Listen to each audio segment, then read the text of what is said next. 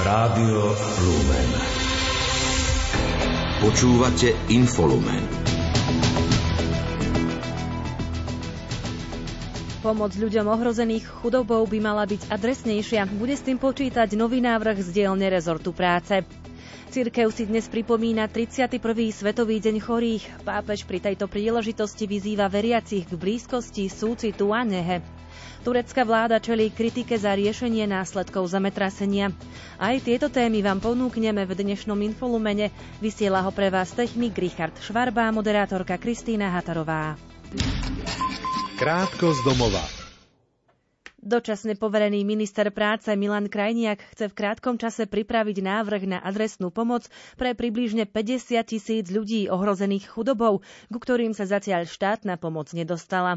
Celkovo je ohrozených chudobou 662 tisíc Slovákov. Ľudmila Ivančíková zo štatistického úradu priblížila, že najohrozenejšou chudobou na Slovensku sú domácnosti jedného rodiča s dieťaťom, domácnosti s väčším počtom závislých detí, riziko chudoby sa zvyšuje aj u dôchodcov. Ako však upozornila, seniory nie sú jedno, jednoliatá skupina. Chudobou sú napríklad ohrozenejšie ženy nad 75 rokov, ktoré žijú sami. Prezidentka Zuzana Čaputová doplnila, že existuje viacero možností, ako takýmto ľuďom pomôcť. Nám vlastne chýba konkrétna a jasná špecifikácia osôb, prípadne domácností, ktoré tú pomoc najviac potrebujú. Máme samozrejme rôzne kategórie osôb, ktoré poberajú napríklad dávku v motnej núdzi, ale to, na čom je zhoda a kde je inšpirácia aj v zahraničí, je potreba adresnej dávky. No a ja som rada, že pán minister sa ujal aj tejto témy a bude pokračovať v rozhovoroch s odborníkmi na príprave takejto adresnej dávky s tým, že je tam viacero možností. Jednak ju prijať možno, že v krátkom čase pre nižší počet osôb, napríklad tí, ktorí sú poberateľmi dávky v motnej núdzi a zároveň pripravovať širšie, e, systémovejšie opatrenia s účinnosťou potom už naozaj, keď nastúpi napríklad nová vláda, mohla by na to opatrenie nadviazať. Dočasne poverený minister práce Milan Krajniak uviedol, že do 10. marca plánuje zvolať ďalšie stretnutie s expertmi na výmenu dáda pripraviť spomínaný návrh. My sme sa snažili presne prepočítať z tých analytických dát, koľko z tých ľudí, 662 tisíc, ktorých aktuálne na Slovensku máme takých, ktorí sú ohrození chudobou, na akú pomoc doteraz už doručenú, alebo v tomto roku, ktorá je doručovaná, dosiahli.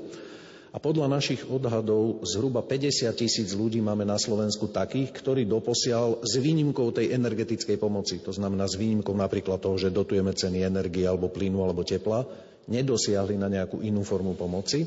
A preto aj výstupom z toho nášho stretnutia je, že sa pokúsime v krátkom čase pripraviť nejaký návrh, akým spôsobom adresne pomôcť presne týmto ľuďom. Prezidentka Zuzana Čaputová upozornila tiež na plánované rozmrazenie minimálnych dôchodkov. Kým sa zavedie do praxe, dôchodcom by mala byť poskytnutá jednorazová pomoc, ktorá by vykompenzovala rozdiel. Považuje to za veľmi dôležitý prísľub a krok. Prezidentka Konfederácie odborových zväzov Monika Uhlerová upozornila, že práve riešenie životného minima by mohlo byť nástrojom, ako v čase kríz pomôcť tým, ktorí to najviac potrebujú. Považuje za dôležité úplne prekopať filozofiu životného minima. Člen Rady pre rozpočtovú zodpovednosť Martin Schuster tvrdí, že systematické riešenie životného minima by sa mohlo nastaviť tak, aby zahrnulo väčšiu skupinu osôb a lepšie sa nastavila valorizácia. Krátko z domova. Dočasne poverený predseda vlády Eduard Heger sa so znovu zavedením obedom nestotožňuje. Uviedol to v rozhlasovej diskusii RTVS. Riešenie považuje za neadresné. Vyčíta mu však najmä to, že zavádza výdavky, na ktoré nie sú v schválenom rozpočte zdroje. Opozičná strana SAS bude mať kongres 22. apríla. Potvrdil to šéf strany Richard Sulík, ktorý sa bude na ňom opätovne uchádzať o post predsedu na ďalšie 4 roky. Richarda Sulíka zvolili za predsedu strany opätovne v roku 2019. Tento rok mu vyprší mandát. Ešte v decembri minulého roka pripustil, že do budúcna by sa mali v strane zamýšľať nad jeho nástupcom. Otázku započítavania praxe aj za roky odpracované v zariadeniach sociálnych služieb treba riešiť aj s ďalšími rezortmi. Politické rozhodnutie bude možné prijať až na základe analýzy dát a konzensu rezortov. Uviedlo to ministerstvo zdravotníctva v reakcii na Slovenskú komoru sestier a pôrodných asistentiek. Tá upozornila, že napríklad sestru s 34-ročnou odbornou praxou, ktorá pracuje v nemocnici rok, zaplatia ako sestru s jednoročnou praxou. Združenie miest a obcí Slovenska pripravuje na koniec februára protest pod názvom Kto škodí mestám a obciam škodí ľuďom. Na online rokovaní komory miest z MOS sa členovia združenia dohodli, že protestom upozornia na neriešené problémy s vysokými cenami energií a tiež na neadekvátny prístup centrálnej moci voči samozprávam. Dnes do poludnia došlo na línii číslo 2 tranzitného plynovodu Justrímu k technickej poruche s únikom plynu v lokalite Silickej planiny v okrese Rožňava. Porucha nemá vplyv na energetickú bezpečnosť krajiny ani nie je dotknutá tranzitná preprava plynu cez Slovensko. Dôvody poruchy sa zistujú. Novým predsedom mimo parlamentnej strany Šanca sa stal primátor Prešova František Oľha. Rozhodli o tom delegáti strany na kongrese v Prešove. Zaoberali sa tiež stratégiou strany do parlamentných volieb, ktorou je podľa Šance prirodzené zjednocovanie stredopravých subjektov a osobností. Potvrdili aj svoju dlhodobú programovú prioritu, ktorou je výrazné posilnenie postavenia regiónov na úkor súčasného štátneho centralizmu. Takmer štvrtina obetí trestného činu na Slovensku nahlási incident na polícii. Vyplýva to z reprezentatívneho online prieskumu Európskej komisie, ktorý zrealizovala v decembri na vzorke mladých Slovákov vo veku 18 až 30 rokov. Najčastejšími dôvodmi, prečo trestné činy nenahlasujú, boli strach alebo si neuvedomujú, že v danom prípade ide naozaj o trestný čin. Pokračuje hovorkyňa zastúpenia Európskej komisie na Slovensku Ingrid Ludviková. Mladí ľudia e, zrejme vedia, čo je to násilie, ale čo je v štatistikách trošku alarmujúce je, že 40 e, mladých ľudí nepozná práva obetí trestných činov a takisto okolo 58% mladých ľudí nenahlasuje e, takéto trestné činy a možno aj vedia, čo je to trestný čin alebo čo je to násilie, ale nevedia posúdiť, či to naozaj je niečo, s čím je možné sa obrátiť na políciu. Ale samozrejme práva obetí trestných činov znamenajú aj to, že tieto obete môžu vyhľadávať aj nejakú inú formu podpory. Takže pokiaľ sa neobrátia, dajme tomu, na orgány činné v trestnom konaní, ešte stále by mali členské štáty zaistiť to, že tu existujú nejaké linky podpory a tak ďalej, aby naozaj tí ľudia mali kde sa porozprávať a kam sa obrátiť. Výsledky prieskumu podľa Európskej komisie poukazujú aj na vôľu mladých ľudí pomáhať obetiam násilia vo svojom okolí. Takmer 80% z nich by odporúčilo obetiam vyhľadať pomoc prostredníctvom profesionálnych podporných služieb. Podľa Ingrid Ludvikovej je dôležité, aby o právach obetí trestných činov vedeli aj blízky ľudia v ich okolí. Doplnila, že ak v dôsledku trestného činu dôjde k úmrtiu obete, jej práva automaticky prechádzajú na rodinných príslušníkov. Horská záchranná služba má v Žiarskej doline v západných Tatrách novú základňovú stanicu. Do prevádzky ju odovzdali včera. Ako uviedol riaditeľ Horskej záchrannej služby Marek Biskupič, stanica poskytne zázemie profesionálnym aj dobrovoľným horským záchranárom.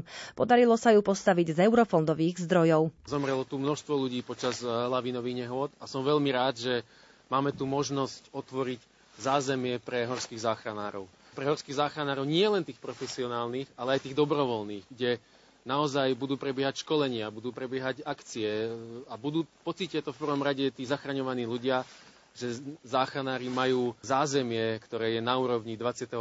storočia. Aj vďaka Európskej únii sa podarilo vybudovať špičkové stredisko, ktoré vo veľmi malej miere zaťažilo štátny rozpočet a nejakým spôsobom posilnilo celkovo intervenčné kapacity Horskej záchrannej služby.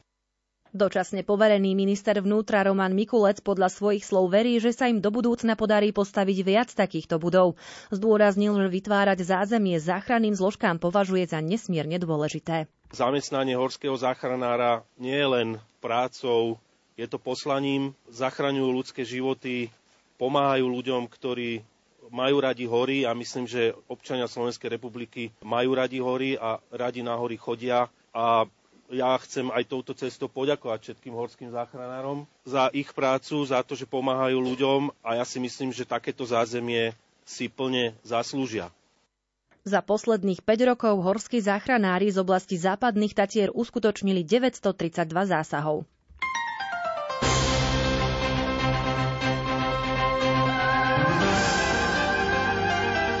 Z. Staraj sa oňho, súcit ako synodálna prax uzdravovania. To je názov témy posolstva svätého otca Františka k 31. Svetovému dňu chorých, ktorý si pripomíname každoročne 11. februára na liturgickú spomienku Panny Márie Lurdskej.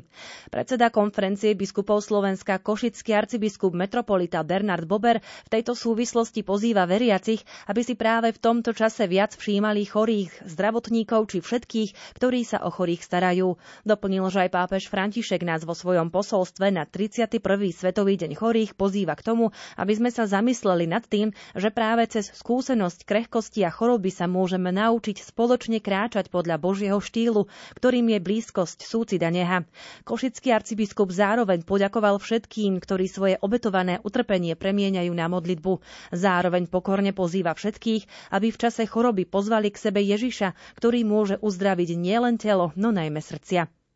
Bratislavský arcibiskup metropolita Stanislav Zvolenský pri tejto príležitosti slávil svetú omšu v kostole navštevy Panny Márie, ktorý patrí ku kláštoru milosrdných bratov v Bratislave.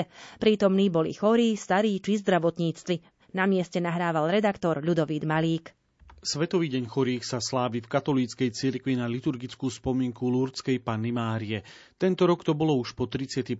raz a hlavnou témou pápežovho posolstva bol súcit s chorými, ktorých nemôžeme nechať osamotených. Hovoril o tom v homílii aj arcibiskup Stanislav Zvolenský. Práve asi nemocnice, alebo aj všetky tie rodiny, ktoré opatrujú chorých, sú vlastne tie miesta, kde sa sprítomňuje to nenechať toho človeka ktorý pre svoju chorobu, pre svoju krehkosť, pre svoj vek je vystavený nebezpečenstvu samoty. Nenechať ho samotného. Mať tú vnímavosť a postarať sa o ňo. Po Svetej Omši v krátkom rozhovore pre rádio Lumen arcibiskup Zvolenský upriamil pozornosť na evaníliovú epizódu o milosrdnom Samaritánovi. V tejto udalosti je vidieť nielen bezprostrednú, ale aj dlhodobú starostlivosť o chorého človeka. Ukazuje nám, že človek zasiahnutý chorobou alebo starobou nie je opustený. A to je príkladom aj pre veriacich a církev. Naša spoločnosť má nejaký beh, ale nie všetko je správne. Tak a vlastne my musíme istým spôsobom to svedectvo tých, ktorí nasledujú Ježiša Krista, má byť aj to svedectvo o vnímavosti eh, voči tým a neutekať od tých, ktorí eh, sú krehkí, zranení, chorí a starí. Svetový deň chorých ustanovil svätý Ján Pavol II v roku 1992. Ako napísal v ustanovujúcom apoštolskom liste, tento deň je osobitným časom modlitby a delenia sa, obetovania utrpenia pre dobro církvy a pripomína každému, aby videl vo svojom chorom bratovi či sestre tvár Krista, ktorý svojim utrpením, smrťou a zmrtvých vstaním vykonal spásu ľudstva. V zimných mesiacoch stúpa počet ošetrení ľudí bez domova, ktoré súvisia s chladným počasím. Riaditeľ Depol Slovensko Jozef Kákoš v tejto súvislosti apeluje na verejnosť, aby bola všímavá. Hovorkyňa operačného strediska záchrannej zdravotnej služby Alena Krčová potvrdila, že ľudia častokrát nie sú ochotní poskytnúť prvú pomoc alebo sa len presvedčiť, v akom stave je ležiaci človek na ulici. Tak len za január tohto roka sme riešili až 88 prípadov podchladenia. Našťastie ani jeden nemal mal fatálne následky. To sa však netýka minulého roku, e, roku 2022, kedy sme na celom Slovensku evidovali až 313 prípadov a žiaľ 5 prípadov e, skončilo smrťou. Jednoducho dá sa aj na tomto prípade, na týchto datách ukázať, že skutočne tá ľahostajnosť a nevšímavosť, ako aj neposkytnutie prvej pomoci môže zabíjať. Nízke číslo ľudí, ktorí pomôžu ležiacemu človeku na ulici, potvrdil aj sociálny experiment, ktorý koncom januára Depol Slovensko a operačné stredisko záchrannej zdravotnej služby realizovali v uliciach Bratislavy. Pokračuje riaditeľ Depol Slovensko Jozef Kákoš. V experimente okolo človeka prešlo myslím, že okolo 700 800 ľudí počas tej jednej hodiny a pristavili sa traja ľudia. A cieľom experimentu bolo vyskúšať, že koľko ľudí skutočne, ak zbadá človeka na ulici ležiaceho, tak koľko ľudí skutočne sa pristaví a vôbec sa spýta, na to, že či potrebuje pomoc a skúsim mu nejakú pomoc poskytnúť. A žiaľ ukázalo sa, že tie čísla sú skutočne nízke a obzvlášť teraz zime je to veľmi dôležité, aby ľudia boli všímavejší. My to každý rok hovoríme a každý rok to platí, obzvlášť v takýchto mrazivých dňoch, že je veľmi dôležité byť všímavý a zastaviť sa pri človeku, ktorý leží na ulici a skontrolovať, že či skutočne nepotrebuje nejakú pomoc. V nízkoprahovej noclehárni svätého Vincenta de Paul v Bratislave spalo len včera takmer 180 ľudí. Jozef Kákoš priblížil, že ľudia, ktorí nemajú vlastné bývanie, potrebujú pomoc obzvlášť v zime, aby nezamrzali. Zavolať sa dá napríklad mestská polícia, ktorá vie neznámeho človeka previesť do nocľahárne. Rokokový kostolík v areáli kaštieľa Motešických v obci Lace v Ilavskom okrese je jediným v Trenčianskom kraji, ktorý je zasvetený patrónovi zamilovaných, svetému Valentínovi. Pre verejnosť je prístupný len zriedka. Raz do roka sa v ňom konajú sveté omše. Informoval o tom historik Tomáš Michalík. Motív svätého Valentína je vlastne ústredný motív aj hlavného oltára, ktorý sa tu nachádza. Kostolík bol postavený v polovici 18. storočia v rámci druhej stavebnej etapy celého kaštieľa. Jeho staviteľkou bola Judita Tolvaj, vdova po eh, zakladateľovi kaštieľa Imrichovi Motešickom. Eh, kostolík bol v júli 1760 vysvetený Antonom Révajom, ktorý bol vtedy pomocným ostrihomským biskupom a neskôr sa stal nitrianským biskupom. Interiér kostolíka je v princípe rokokový a dominuje mu okrem iného chorus aj s historickým orgánom, kde sa nachádza erb ako Jozefa Motešického, tak tak jeho manželky Johany Herberstein. Podľa starostu Ladiec Dominika Koštialika kostolík svätého Valentína je pre verejnosť prístupný raz za rok, vždy okolo 20. júla. V tomto čase kostolík je sprístupnený verejnosti, konajú sa to v priebehu celého týždňa omše. Vlastne vyvrcholením celého tohto týždňa je ten hodový týždeň, alebo teda na dni obce, kedy tento kostolík navštevujú ľudia vo veľkom počte, hlavne domáci. V prvom rade sa im páči veľmi krásna výzdoba, ktorá tu je je autentická, má to tú svoju patinu, takže tí ľudia, veľmi sa im to páči. Je to, je to taký kostolík typ starého kostola, ktorý, ktorý dneska už keď sa stavajú nové kostoly, tak už sú moderné, už sú také tiež pekné, ale chýba im tento duch tej histórie. Schátraný kaštieľ Motešických je momentálne v súkromných rukách. V roku 2021 sa začala rozsiahla rekonštrukcia západného krídla. Financovaná je z grantov Európskeho hospodárskeho priestoru a Norska. Ukončenie rekonštrukcie očakávajú v tomto roku. Správy zo sveta.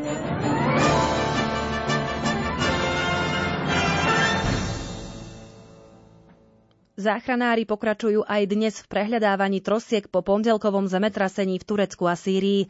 Počet obetí sa blíži k 24 tisíc a šance na nájdenie živých ľudí klesajú. Situáciu miliónov ľudí v oblasti zhoršujú zimné mrazy. Turecká vláda aktuálne čelí aj kritike za riešenie následkov katastrofy. Podrobnosti má Julia Kavecká. Turecký prezident Recep Tayyip Erdoğan poprvý raz pripustil, že jeho vláda nebola schopná pomôcť tak rýchlo, ako si želali. Zároveň upozornil, že turecká armáda zasiahne proti tým, ktorí v regiónoch postihnutých ničivým zemetrasením rabujú a páchajú iné zločiny. Pozornosť sa na bezpečnosť v oblastiach postihnutých zemetrasením upriamila po tom, čo rakúska armáda oznámila, že pozastavuje svoju záchrannú operáciu v Turecku pre zhoršujúcu sa bezpečnostnú situáciu. Erdoğan okrem toho uviedol, že turecké úrady začnú čoskoro s prestavbou budov, ktoré sa po zemetrasení stali neobývateľné. Úrady uvádzajú, že pri zemetrasení v Turecku bolo zničených alebo vážne poškodených viac ako 12 tisíc budov.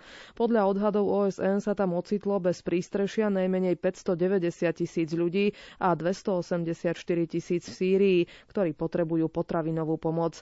Svetový potravinový program OSN na poskytnutie potravinových prídelov pre nich požiadal o 77 miliónov dolárov. OSN tiež vyzvala znepriateľené strany v postihnutej oblasti, aby umožnili prístup humanitárnej pomoci. Arménsko a Turecko v tejto súvislosti po 35 rokoch poprvý raz otvorili hraničný priechod medzi oboma krajinami pre dodávky humanitárnej pomoci. 5 nákladných aut s dodávkami pomoci vrátane potravín a vody dorazilo do Turecka z hraničného priechodu Alikan. Zakázaná strana kurdských pracujúcich, ktorú Ankara a jej západní spojenci považujú za teroristickú vojenskú skupinu oznámila dočasné zastavenie bojov.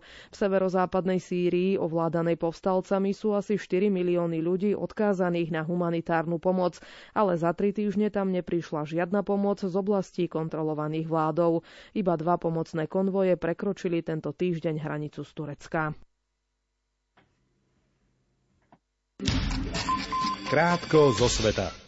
Do registra tzv. zahraničných agentov bol v Rusku zaradený politolog Abbas Gaľamov, ktorý kedysi písal prejavy pre súčasného ruského prezidenta Vladimira Putina. Momentálne pôsobí ako politolog a analytik a často ho citujú zahraničné médiá.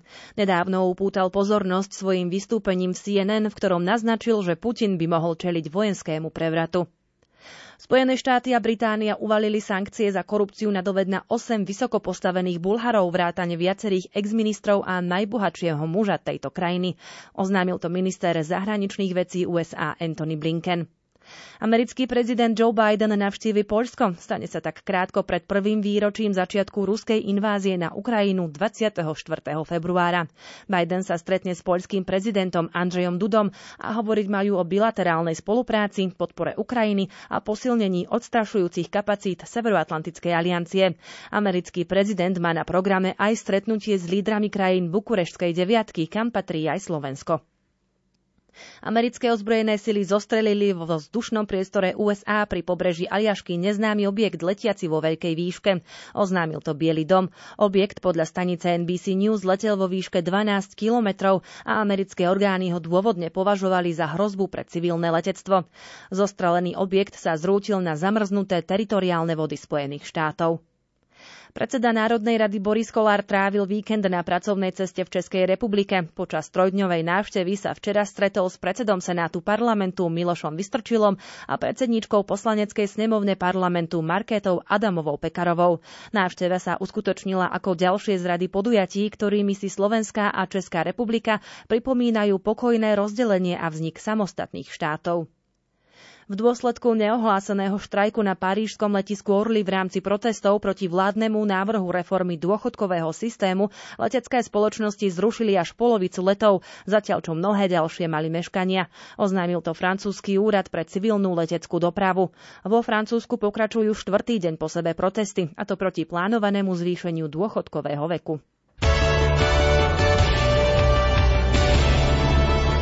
Šport Rádia Lumen. Norský biatlonista Johannes Tinesbø podľa predpokladov získal zlato v šprinte na 10 kilometrov na majstrovstvách sveta v nemeckom Oberhofe. Radosť mu spravil aj starší brat Tarjej, ktorý finišoval druhý. Norskú medailovú žatvu skompletizoval Sturla Holm Legreit. Na štarte boli aj dvaja slovenskí reprezentanti. Šima finišoval na 34. mieste a predstaví sa aj v zajtrajšej stíhačke. Matej Kazár obsadil 93. priečku.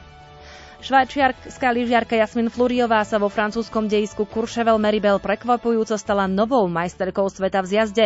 29-ročná pretekárka zdolala o 400 sekundy Rakúšanku Ninu Ortlíbovú a o 12 svoju krajanku Korin Suterovú. Slovenský sánkar Jozef Ninic obsadil na pretekoch Svetového pohára v nemeckom Winterbergu 12. miesto. Z víťazstva sa tešil domáci Max Langenan. Jozef Hušla obsadil 19. priečku a Marian Skupek skončil na 20. pozícii. Slovenská bobistka Viktória Černianská obsadila 12. miesto na pretekoch Svetového pohára v disciplíne monoboby. V rakúskom Innsbrucku zvíťazila Nemka Lisa Buckvicová, druhá skončila Austrálčanka Briena Volkerová, tretiu priečku obsadila Kanaďanka Cynthia Apiahová.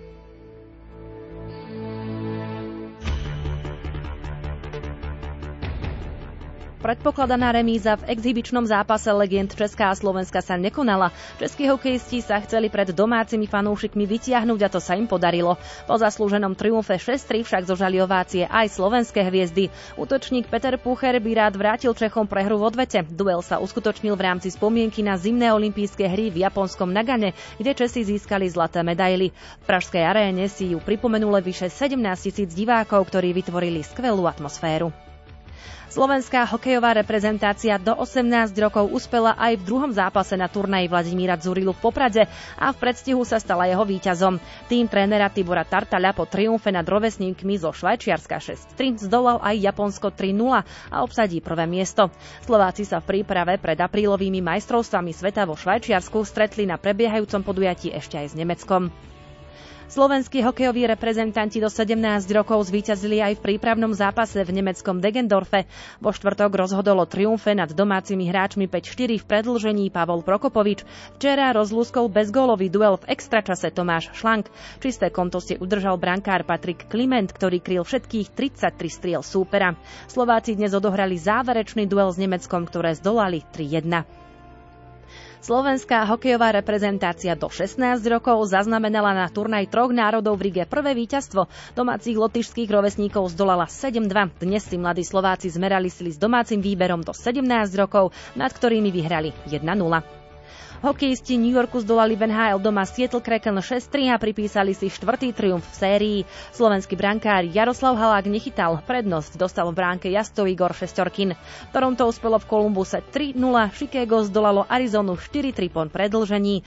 O miestenku do play-off tuho bojuje Pittsburgh, ktorý zvíťazil na ľade Anaheimu 6-3 a posunul sa na pozíciu s prvou voľnou kartou vo východnej konferencii.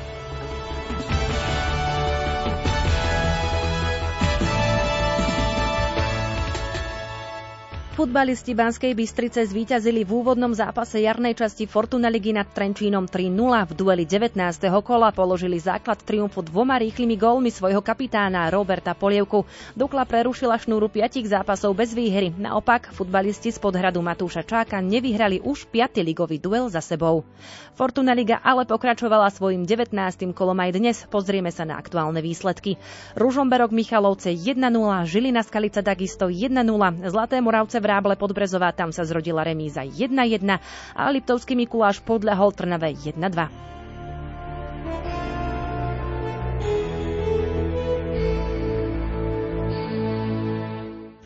Skupina 35 krajín bude požadovať zákaz účasti ruských a bieloruských športovcov na olympijských hrách 2024 v Paríži. Výzva zvýši tlak na Medzinárodný olympijský výbor, ktorý nedávno predložil návrhy, aby športovcom z Ruska a Bieloruska, ktorí nepodporili ruskú inváziu na Ukrajinu, bolo umožnené súťažiť pod neutrálnou vlajkou. Ukrajina sa proti tomu ohradila a pohrozila bojkotom hier, k čomu vyzvala aj ostatné členské krajiny MOV. Slovenská ženská basketbalová reprezentácia má pred sebou záverečný duel kvalifikačnej H skupiny o postup na tohtoročné majstrovstva Európy v Slovinsku a Izraeli. Piešťanskej diplomat aréne privíta zajtra Luxembursko. Tým trénera Juraja Suju potrebuje v tomto stretnutí uspieť, ideálne čo najvyšším bodovým rozdielom, aby si z druhého miesta zabezpečil 13. účasť na záverečnom turnaji. Počasie Viac informácií o víkendovom počasí má pripravených meteorológ Peter Jurčovič. Vyzerá to tak, že nasledujúca noc nebude taká studená, dokonca by som povedal, že na, asi na mnohých miestach ani nebude mráz. Možno, že sem tam trošku začne aj snežiť. A ten prílev teplého vzduchu bude tak výrazný, že ono to môže ísť dokonca hneď pomaly aj do dažďa. Zajtra by eh, mohla teplota vystúpiť na 10 až 11 stupňov a dokonca aj, aj kvôli tomu, že môže sa stať, že v južnej časti alebo na západnom Slovensku, v južnej časti aj stredného Slovenska vôbec neklesne teplota pod nulu, že to bude asi tak od 0 do 4 stupňov plus počúvaniu nášho vysielania vás pozývame aj o 20. hodine 15. minúte.